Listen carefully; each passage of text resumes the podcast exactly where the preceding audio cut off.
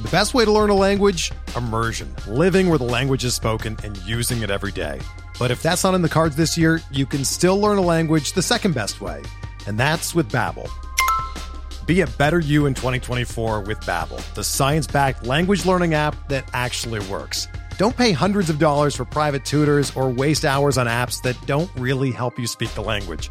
Babbel's quick ten-minute lessons are handcrafted by over two hundred language experts and help you start speaking a new language in as little as three weeks. Babbel's designed by real people for real conversations, and their tips and tools are approachable, accessible, rooted in real-life situations, and delivered with conversation-based teaching, so you're ready to practice what you've learned in the real world.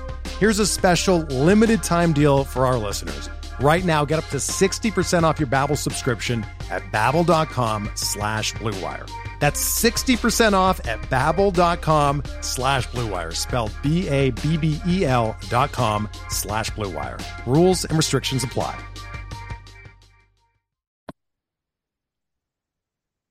What is going on, guys? Welcome back to another episode of Talking Halos. I'm your host today, Jared Timms, and I am joined alongside my co-host, my partner in crime, Nate Green. Nate, how you doing? Good to see you, Jared. How we doing? Good to be back. Everything going well with you? Where do we do we go somewhere? We missed a day. We did. Oh, not really. Today's Wednesday. We missed. We didn't last do Friday. Friday. We missed yeah. last Friday. So now we got news. We got some news for you. Sure. We got we got we got some news. We got rumors. Um, I don't know if I got a question to ask. I'm trying trying to debate here. I feel like this the little bit of news news that we have. Um, might bring us on a little bit of a tangent. I have a, I have a weird feeling on that one. So we'll kind of see, see where it goes from there. Um, not, I don't want to talk too much about the whole Amazon Bally's thing. I just, I don't know enough about it. I don't think anybody knows enough about it to really dive deep into it. You can say, yeah, you do, but, um, but if you don't have a legal background, you probably don't know really what's going on. You can, you know, say you're waiting on a, waiting on the press conference, waiting on the interview. It, it, I don't think it has very much to do with, with Artie spending. I mean, maybe, maybe a little bit, you know. Mm, I, I disagree. I think it has a lot to do with Artie spending because if if Bally doesn't pay, or if Diamond doesn't pay the Angels this year, that's a lot of money that the Angels are not bringing in. Sure. On top of the Shohei Ohtani that that left, like that's a lot of money that Artie pretty regularly uh, depends on. And you look at it, I mean, we talk about it all the time. Albert Pujols was signed for one reason and one reason only, and it was to get this T V contract. Um, so I do think that this does have a lot to do with how the Angels spend. It sounds like this deal could get done. We don't know when. We don't know. It, it's still got to get through the courts, and, you know, the courts could take a long, long time. So I do think it does play into Artie's willingness to spend, but I think there's another reason that Artie isn't really spending right now. Artie's going to sell the team. Yeah, I think Artie, I, I agree. I, I, I, I think Artie. I think Artie is looking to sell the team. I think it, it makes it makes a lot of sense for him right now. He lost out on Ohtani. That it, he's not going to. Um, that and I think that's why they're pretty quiet with the offseason right now. Is because either Artie isn't making the decisions, or he doesn't want to make any decisions until the team is finally sold and the new owner can make the decision. So, I I think that. Artie's days are numbered, and he's he's getting ready to uh, to get out of town. Yeah, I, I yeah, I I don't want to dive into it too much. Obviously, speculation, but yes, I, I do agree. Um, when you start hearing things in the background, you know, you do you do start thinking, you know, about about weird weird scenarios like that. Um, again, don't want to speculate. I don't want to talk about. I don't want to talk about the Amazon thing. I don't want to talk. Um, about already selling the team today. Before we get on to what we're talking about, don't forget to follow us on all our all our social medias: X, Instagram, Facebook. Um, you can follow myself on X at Jared underscore Timms, Nate at Nate Green thirty-four. If you like what we're doing here, please subscribe, um, follow us, let us know. You know, hey, you guys are doing a great job. You know, or that you dislike us, like you know some fans do, but they've moved on to being Dodger fans. So, um, sorry, I had to throw that in there. I, I always will. Um, so.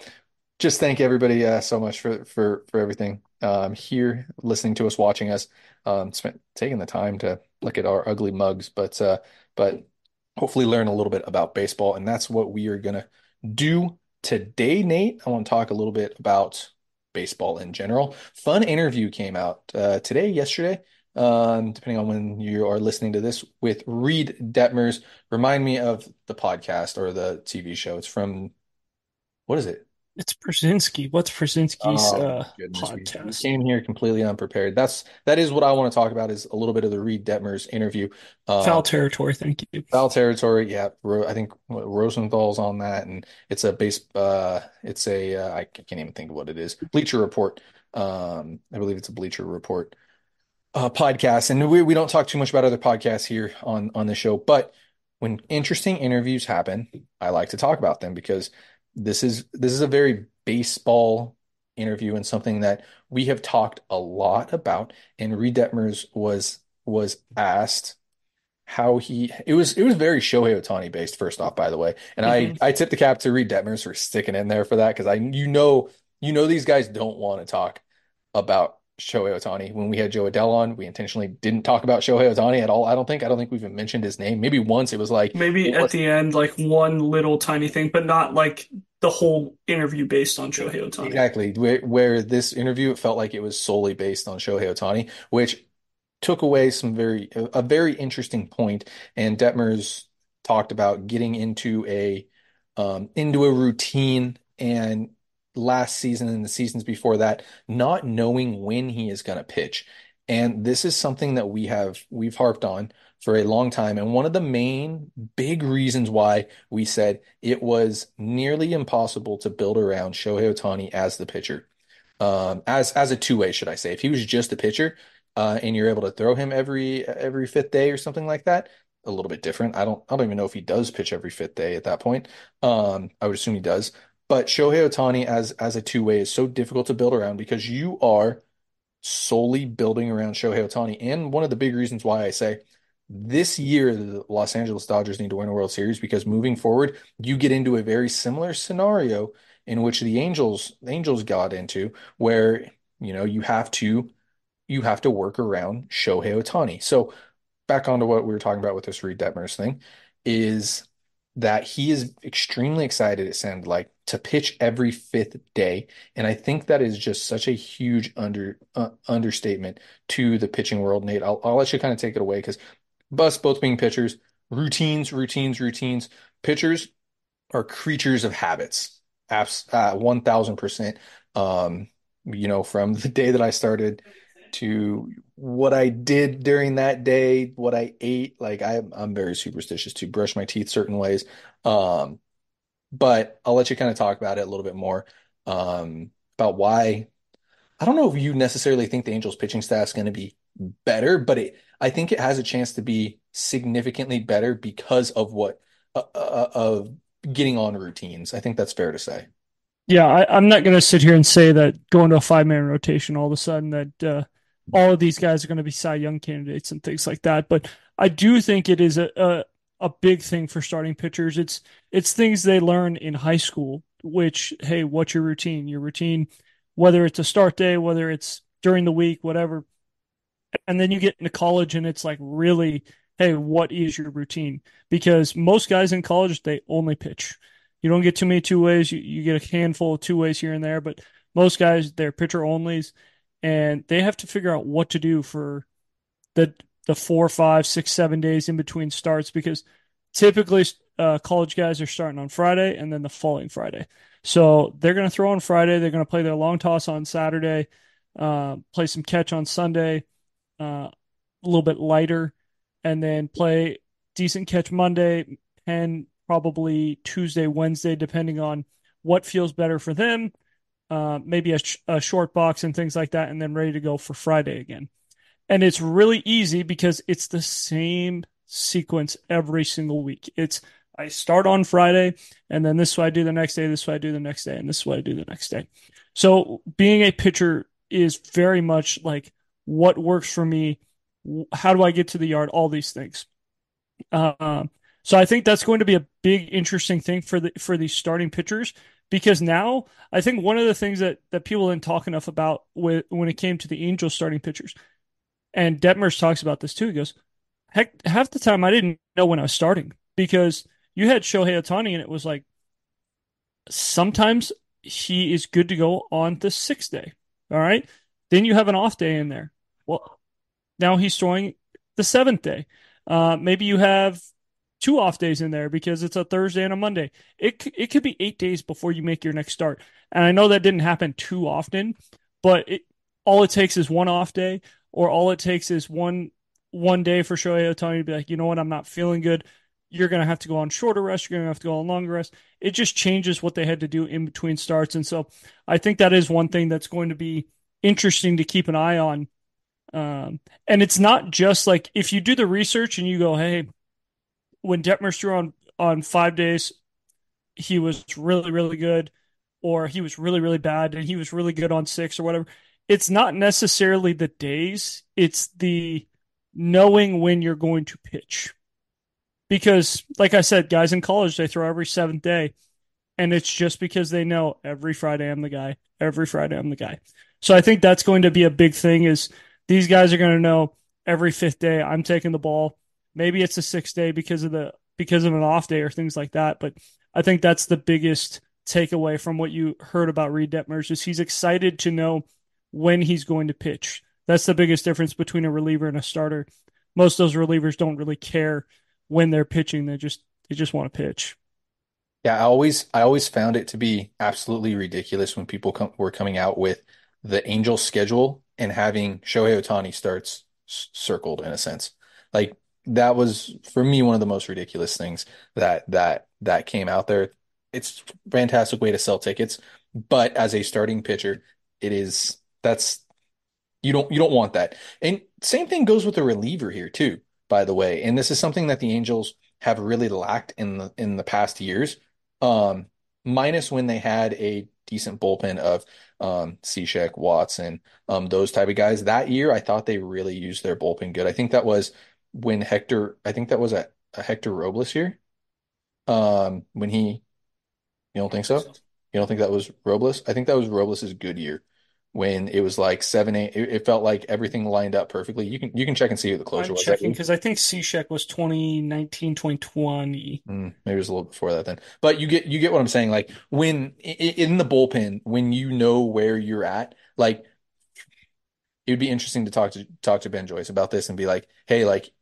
You pitched in the fifth inning sometimes, but in Rocket City, you, was was I right? Was that the Robles? twenty twenty-one. Robles was on the team in twenty twenty-one. Okay, but uh, you, you get you get what I'm saying. When when when the bullpen had you know their order of what was going on. I mean, you can even, okay, fine, date it back to like two thousand two. I, I don't like bringing up two thousand two, but bring it back two thousand two when it was Donnelly, Shields, Percy. Like you had Rodriguez that that could throw in that mix as as well. But like you know, you knew when you got to the seventh inning and you had a, a three run or less lead, it was Shields, Donnelly, Percival, game over type of thing. Like it, it, it you, was. You know what's funny? twenty twenty-one might be better for you actually. Really? Because the closer was Russell Iglesias, and he was very much a creature of habit where he's like, yeah. I pitch with the lead in the ninth inning. That is it. Give me the ball when we have the lead in three runs or less. Yeah, that's when he had he had a really good year that year too, I think, right? He he was good in save situations. I think yeah. his his numbers, if you look at them, were a little skyrocket a little bit, but it was like the non-save situations where he came in up five, he gives up a three-run tank. He comes in in a, a tie game and, and he gives up a tank or something like that. Like he was very much three runs or less, this is my game. And I think that's that's going to be nice to see as well with uh, Alex Tamman gone. You would expect that the Angels will be a little bit more of roles. Like, yeah. What is your role? Soriano, you're the seventh or the eighth. Joyce, you're the seventh or the eighth. Esteves, you're the ninth. If we have the lead, that that's probably the way it goes if everyone's healthy and everyone's pitching well. And then you throw in possibly a Sam Bachman or or guys like that, and everyone kind of knows, like, all right, we have the lead. It's the fifth inning. Our starters through five. Routine starts. Routine starts. I need to be, yes, I need to be ready for the seventh because we have a two-run lead. It's my, it's my right. inning. So, yeah, that's that's a good point too. Yeah, I was going to say rather rather than you get to the fifth inning, you have a three-run lead, and this I'm sure this happened a lot in the bullpen. Um, it'd be something really interesting to ask. And it was like, well, this guy can't pitch. Well, Tepera can't pitch. Loop can't pitch. Just throw names out there because that's what I'm thinking of. Tepera can't pitch. Loop can't pitch because they pitched the night before. Those are our seventh, eighth inning guys. Who are we going to now in the seventh inning? Oh, it's uh, Jaime Berea. Oh, Jaime what? Berea in the I seventh. Thought I was the long guy. mm-hmm. Exactly, exactly. And Jaime Berea was a fantastic long reliever. That was a role that I would love to have seen him in because I thought he thrived in it. Um, but yeah, that that you could see it last year. Uh, in in previous years as well, and same thing went with went with with Madden. Like it, it felt like there was no sense of like, hey, this is what we're doing. The process, the process, uh, routine, I think routine. Tamman was telling Madden Madden a little bit probably what to do there, yeah. But I hey, mean, regardless, it was that this was, is who's pitching. Yeah, it, regardless, it'll be interesting to see how how those routines go. Not again. I have to I have to reiterate this here. I don't. This think, is not going to make the no. uh, seventy-four win team because right now you're looking at this team winning seventy-five, seventy-eight games. It's not going to turn a seventy-four, seventy-five win team into a, a ninety win team, but it could make some of these guys that have been maybe not reaching their full potential, allowing them to reach their full, full potential. Like everyone's kind of been a little disappointed with Reed Detmers, uh, especially last year, right? Like he, he ended the, the year before in that really high, um, like he pitched really well. He he was dominating, and then he comes back the next year and he, he just wasn't the same. Same thing with Patrick Sandoval. He finished the year before with like two, two, seven, two, eight, two, nine E R A, um, looked really good and just didn't really take that next step forward. So routine could be a big thing for these guys to help them take that next step forward. And you look at, at what Wash does. Wash, Wash is a big routine guy. Um, he has his infielders doing the exact same thing every single day. It's we get to the yard, we do this drill, then we do this drill, then we do that drill. And so I think he's a big routine guy too. So I think hammering that out for, for everyone else could be huge, um, just for, for him because he loves routine. Yeah, absolutely. Um, I think it can only help help the pitching staff. Again, got to reiterate it. It's not going to make. I don't think it'll make anybody a Cy Young winner. I'm still worried about guys that haven't pitched over one hundred fifty innings in their career. Like Reed Detmers hasn't, has probably never done that before. Patrick Sandoval probably hasn't done that before in regular season. I think Tyler Anderson was the only one in this rotation right now that's like, you know, he's gone above one hundred fifty innings multiple times mm-hmm. in his career. And the year he had last year, you know, maybe, maybe, maybe not. So uh, you don't want him throwing more than one hundred fifty innings in, in, in a season. So um, yeah, it, it, it'll be interesting to see what, uh, what happens, um, especially late in the season, if, if the guys start getting tired um, or if this just helps them out. Um, but yeah, the more and more we talk about it, I'm sure it's going to be something that gets brought up. We're twenty-eight days away from pitchers and catchers reporting, by the way. So um, we'll, we'll, we'll see where it goes. Yeah. We're getting, we're getting even closer. I got a foot of snow outside right now, but uh, but we're Plesac and Sandoval have been close. Plesac went one forty-two. Yeah. Sandoval was one forty-eight. So I, I could see like, that's close enough for me to be like, yeah, I could see them easily getting there. Um, But a guy like Detmers, that that's going to be the interesting one. one hundred twenty like, for him is the most. I let me check. Last year, one hundred thirty uh, for Detmers. Is oh no, he was one forty-eight last year. So, so I, I I could see them building on on that number and and just continuing to to get there because innings pitch for me, it's one of those things where it's like, yeah, just because he's never done it before doesn't mean he can't do it. Um, there, there's a lot of different things. If it's injury related, different story. But you're looking at Patrick Sandoval and Reed Detmers. It's not really injury related. It's really based on the rotation they're in and the expectations that are set um, for them. Like you, you look at Strasburg when he was a rookie, it was like, oh, we can't let him go above one twenty. And it was like, well, he, he ended up getting there. Like he was healthy enough to continue going. So I think it's just more of the circumstances, how old you are and what they expect of you rather than like, oh, can this guy actually get to one fifty? Obviously, if they've had two or three injuries like Griffin Canning, it's different. So I, Griffin Canning's a little bit different for me. You're expecting him to just kind of maybe get a little better, but the innings limit for him could be interesting. But Sandoval and Detmers and those guys, I think they'll get there and they'll be fine. It's fine. So it'll be interesting to see. I mean, again, excited for spring training. That's that's always a great time of the year, like getting back to watching baseball. So we are getting even closer to that. Let's get on some Angels news before I let everybody go. Um, Richie Martin signs a minor league deal. Um, nothing too crazy there. Former big leaguer, though. So, yep. Again, good depth. It's somebody that you hope you don't have to see. Andrew but Velasquez? You, uh, not a good defender, but sure. Okay. Um, it's somebody you hope, but, but like hope the same type of thing. Yeah, somebody you hope you don't see, but if you need twenty games out of him, it's not a bad thing, you know. Um, so I, I got nothing else on that note. The one note I do want to say, I, I did see the Angels are linked to Kiké Hernández. I think that is a absolutely perfect fit. I, I mean, you need somebody who can.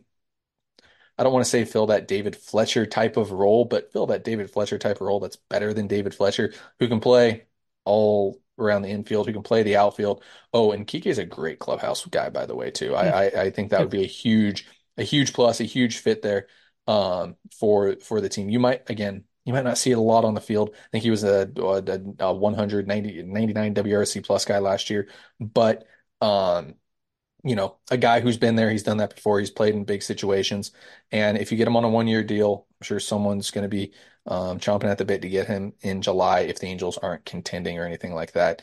I, I still don't expect the Angels' offseason to be completely over, you know. Um, there's a lot of big names still out there as there's, well. There and are, there's not a lot of teams that are willing to spend no, money. No, there's not. I mean, somebody's going to have to throw some money at these guys. Well, I, I think that I think that these guys are going to start getting a little bit, a little bit of pressure, and you start looking at a guy like Cody Bellinger, and he wanted two hundred million dollars, and, and I know you and I have said like two hundred million dollars. Like I, I, I do that for Cody Bellinger, but at this point, I, I just I don't know if the teams are out there looking for for Cody Bellinger. I know you mentioned that that Heyman linked uh, Matt Chapman to the Angels, and I don't I don't believe that at all. By the way, that's a joke. Okay. Not, it, well, no, it's realistic, but Heyman, Heyman, I, I don't know what that guy does. That guy just sits there and guesses all day. I, I get he, it. He sits there and goes, huh, you know what? The Angels haven't spent any money. I think Matt Chapman yeah. should go to the Angels. It's like, we, we already overpay a third baseman to uh, be below average. Do we need to overpay a third baseman to be below average? No. Uh, uh, back on to what I was saying, though. I think, I think a guy like Bellinger is going to have to take a lot less than what than what he's expecting. I think I think he might start we might start talking about like one hundred fifty mil, you know, and that's I, I feel like that's that's not if it gets to that range, the Angels better jump on that one, because yeah, if yeah. he if he signs with Toronto for like twenty eighteen to twenty for eight years, I'm gonna be like, wow, we really messed up. Yeah, we'll, we'll we'll see where we'll see what happens there. Again, Snell, that market just doesn't seem to be there for him right now. I know the Giants are like heavily in the mix, but it just doesn't seem. I, I don't know. I mean, it could his asking really, price seems to be absurd. Yeah, he's you're not going to get um, Yamamoto money. Like you, you look at what a lot of those shortstops got last year, and that's probably the range of where he's sitting at, but not year wise either. Like he's not going to get ten, twelve years. He's. Uh, he, I saw years. a report he was looking for eight, and it's like, dude, you're yeah. you're thirty-one. Like, what, yeah. why are we asking for eight? I don't know. It's, it's it's just tough. It's a tough market right now. So again, wouldn't surprise me if some guys took some weird deals, you know, um, especially now that we're starting to get a little bit closer to uh, to spring training and the op- opening of spring training. I know, I mean, with within a month of pitchers and catchers reporting. So um, before I let everybody go, you got any final thoughts? I, I think Kiké Hernández would be interesting. I, I would like to see him play every day, or at least be a guy. And I know the W R C plus was not good last year. It was seventy-two and seventy-four the last two years with Boston, but Um, I, I think you have to see him play a lot. He can't be a guy that you're relying on to, to be your one, two, three hitter. But if he's hitting eighth or ninth and playing second base and a little bit of center field, maybe a little bit of third base, things like that, like that's interesting. Um, uh, I don't know if I trust the Angels to, to utilize him correctly, but we'll see. Um, uh, Luis Rengifo, we'll see what happens with him. We'll see what happens with Brandon Drury. Um, last thing before I let everyone go, wouldn't it be awesome to, to just see what goes on in Jose Suarez's arb, arb hearing? Like, Stop. could you imagine uh, him trying to argue for his one point two that he wants? It's like, he had an eleven E R A. Like, I don't been, know that it's that it, it, for, for that. I, I get what you're saying. I do. He wasn't a good pitcher, but it comes down to the years and seniority type of thing. Like he's been around long enough that this is his first year of A R B though. Like it's not, it's not like it's, I know. And I know that I think the Angels number was fair for him. Like, I think it was like nine eighty or, or nine something. It was in the nines and he was asking for like one point one, one point two. Like, try and convince me that you deserve over a million dollars. Like, you have been a negative WAR pitcher. And I'm not even a big WAR guy, but like, what are you going to sit here and show that you've been productive enough to deserve over a million dollars? And Suarez, he, he's got no options left either, so he might not even make the team out of spring. So it's uh, that's it's an interesting. It's Angels are in, in in some weird spots, like especially with a guy like Matt Theis, who it seems like has a job, but I mean, what happens if he doesn't pers- perform in spring? Do you start having that conversation about, you know, Chad Wallach? I love Chad Wallach. I think he's a very good defensive catcher, or, and somebody, or Mejia, or or Francisco Mejia, who. Um, who has the bat, you know? So yeah, I, I, I don't know. It'll be, it'll be interesting. Same thing goes at first base. It's like, what happens if Shanwell's not, doesn't, doesn't look good at first base. So now we're just getting into this weird, the weird, you know, question range of like who fits where. And I, we'll, we'll talk about it here in, in the coming weeks.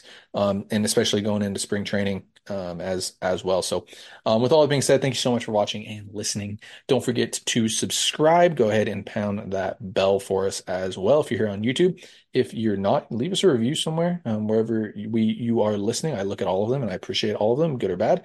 Um, you can follow myself on X at Jared underscore Timms, Nate at Nate Green thirty-four. Guys, thank you so much for listening. Have a great rest of your day. Whether you're a world-class athlete or a podcaster like me, we all understand the importance of mental and physical well-being and proper recovery for top-notch performance. That's why I'm excited that Unified Healing is sponsoring this podcast. Unified Healing is a new and super innovative global network of wellness centers powered by Energy Enhancement System, or E E System. If you haven't heard of the E E System, you'll want to listen up. This technology promotes wellness, deep relaxation, purification, and rejuvenation. At hundreds of locations across the globe, access to a center is easy and affordable. Interested in experiencing the E E System technology for yourself? Go to unifiedhealing.com slash bluewire to learn more and find a center near you. That's unifydhealing.com slash bluewire. No material or testimonials on the Unified Healing website are intended to be viewed as medical advice or a substitute for professional medical advice, diagnosis, or treatment. Always seek the advice of your physician or other qualified healthcare provider with any questions you may have regarding a medical condition or treatment and before undertaking a new healthcare regimen, including E E System.